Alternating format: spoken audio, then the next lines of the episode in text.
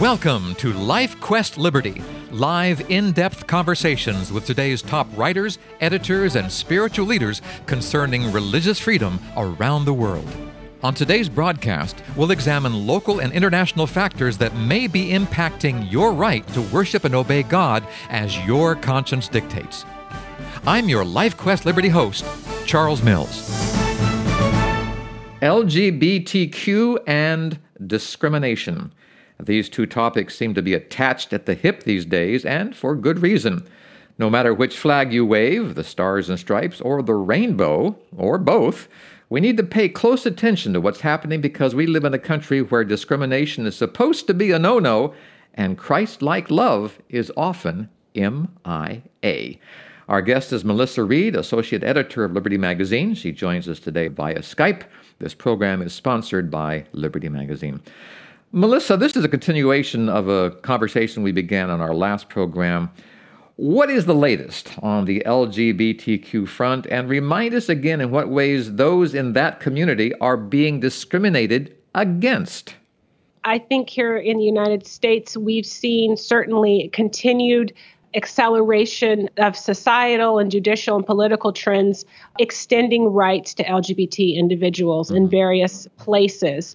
And so the areas that we talked about last week and that we'll continue to focus on today are areas of employment, mm-hmm. particularly secular employment, also housing and also public accommodations, which just basically means interacting in the public square. And so those are really the issues, the areas that we're seeing addressed as far as wanting to put those freedoms or those rights into place. So there are many state level and local level or city level ordinances that already extend these protections to LGBT individuals. Mm-hmm. But that said, there are also, I think the majority of the United States does not include those protections. And so, you know, I work for the Seventh day Adventist Church, Charles, and we as Christians believe that someone should not lose their job because of who they're married to, mm-hmm. even though our own faith tradition believes that marriage is defined between a man and a woman.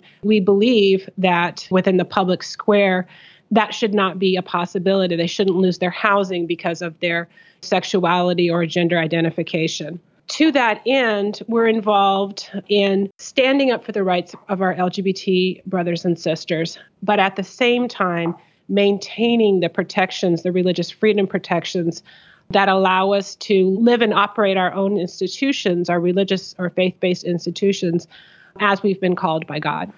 Melissa, employment, housing, and public accommodation, this sounds eerily familiar. The black community has been facing this issue for decades and decades. How on earth are we expected to suddenly get it figured out for the gay community when we haven't really got it worked out for the black community? Well, certainly, you know, we do see areas where people of color are discriminated against in these areas, but that discrimination is not legal. The Federal Civil Rights Act of, I think, 1963, yeah. it's been illegal to discriminate against people because of their ethnicity or race. Mm-hmm. That piece of legislation is actually the same piece of legislation that protects people from being discriminated against because of their religious beliefs or religious tradition. Mm-hmm. As someone, a person of faith, I really appreciate that particular piece of legislation. Yeah, yeah. I think the difference is there's several different protected classes within that legislation. I mentioned race, ethnicity, and religion. There's also gender and age and disability status. Mm-hmm. I think a common misconception is that all of these quote unquote protected classes are categorized in the same way as far as blanket exemptions. And you mentioned race. You begin the conversation talking about race. Right. And race is really the only category that is just blanket exemptions or protections.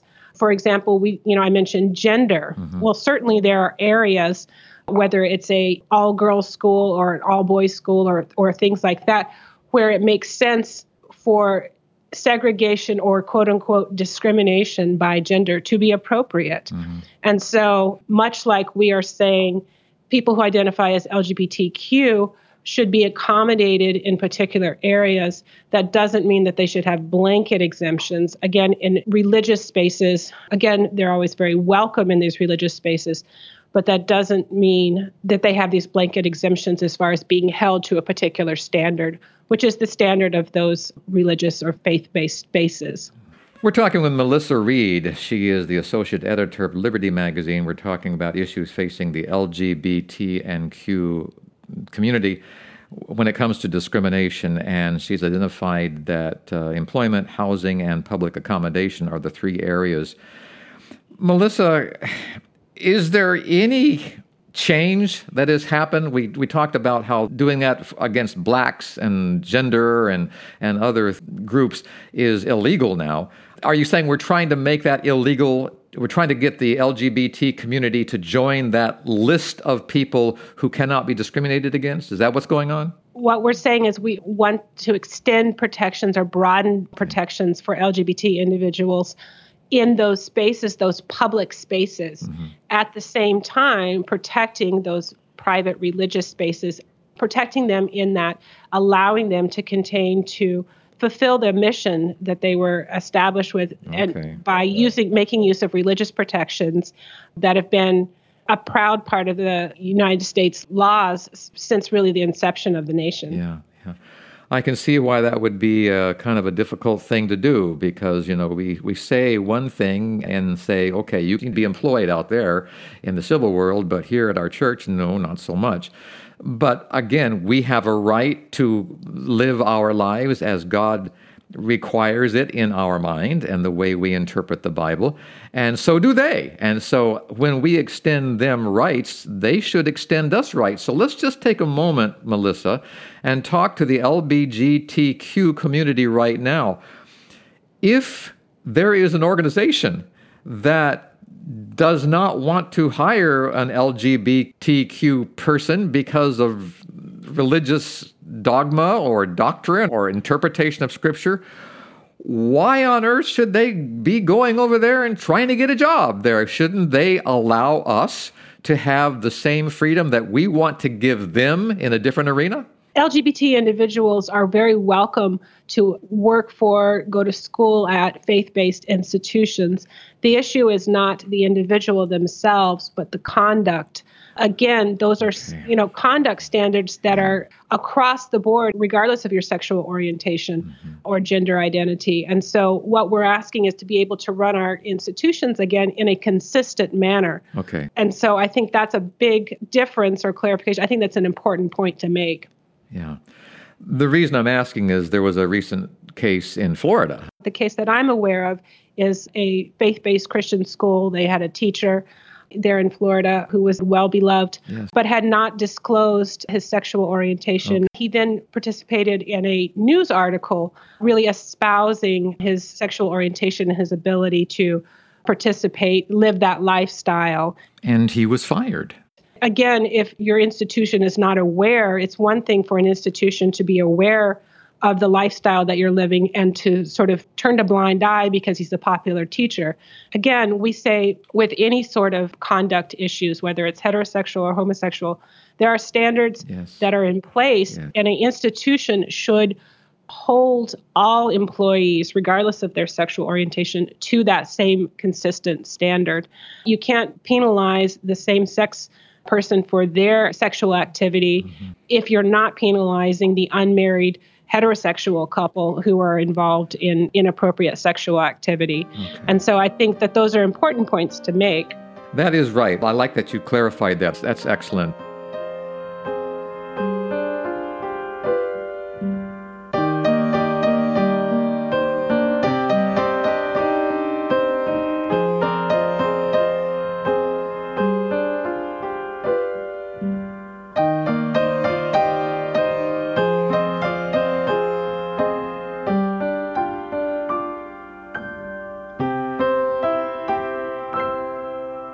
We're talking about accepting people as they are, and that's fine. But the activities, what they do, their actions need to conform to the employer. And if those two are in opposition to each other, then there can be action taken. And I agree with that 100%. Yeah. So, again, just to sort of clarify, Charles, I think the real issue is that, you know, we are seeing sort of the diminishing of religious rights. Religious employers aren't just making up these conduct rules because it's something that they feel like they want to impose on people. Yes. They have these conduct rules because they believe the Bible tells them to live their lives in a certain way. Yes. Again, goes well beyond sexual activity Yes. or, or gender identity. And so the issue really is does our government protect a religious organization to be able to be true to this higher authority, right? Mm-hmm. Mm-hmm. And so for hundreds of years, the answer has been yes. And now that we're seeing sort of a broadening of acceptance of LGBT individuals and lifestyles within society, we're seeing sort of a diminishing of people uh, recognizing the importance of religious freedom issues. Does that make sense? It does. It does. And uh, that is a topic that we'll talk about often on this program because it is very important in the minds of so many people, both in the LGBTQ community and those in the religious community. And, you know, God calls us to work together. God calls us to love everyone, like you've said several times on this show and the show last week, that God calls us to love and to accept and to nurture and to to protect each other. And we can do that, but we also need to recognize that we are different. There are things about us that the other one may not share, and we need to respect those things as well. And it may come down to the point that, well, okay, I love you and I respect you, but I'm not going to hire you. And it may come down to an LGBTQ person saying, okay, I love you and respect you, but I'm not going to force you to go against your own conscience. Am I right in saying that? Sure. And I think, you know, we look at the parent child relationship and we look at the human being and our creator relationship. God never forces us to live in a particular way, but he sets out certain rules Yes. for our lives or guidance for our lives because he knows this is the best way for us to be. He wants us to live the most happy, fulfilling life, again, not just for our own selves, but how we interact with other people. And again, parents, it's tough. We keep talking about, you know, we just need to love each other. And that's absolutely correct. But we need to love each other in the way that God loves us. Hmm. And He puts in particular standards for us, again, because He knows what's best for us.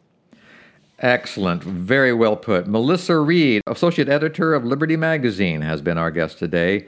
Melissa, thank you so much for sharing your heart. We appreciate it. Thanks, Charles. And listener, we have a website, libertymagazine.org. Lots of good resources there as you educate yourself on these and other topics, all at libertymagazine.org. This program was sponsored by Liberty Magazine. Until next time, this is Charles Mills along with Melissa Reed, inviting you to rest in the freedom, the freedom of God's love. Goodbye, everyone. If you'd like more information about LifeQuest Liberty, call 443 391 7258 or email us through our website at libertymagazine.org. Join us again next week at this same time as we examine more of the threats and challenges facing your religious freedom. May God keep the flames of liberty burning in your heart today.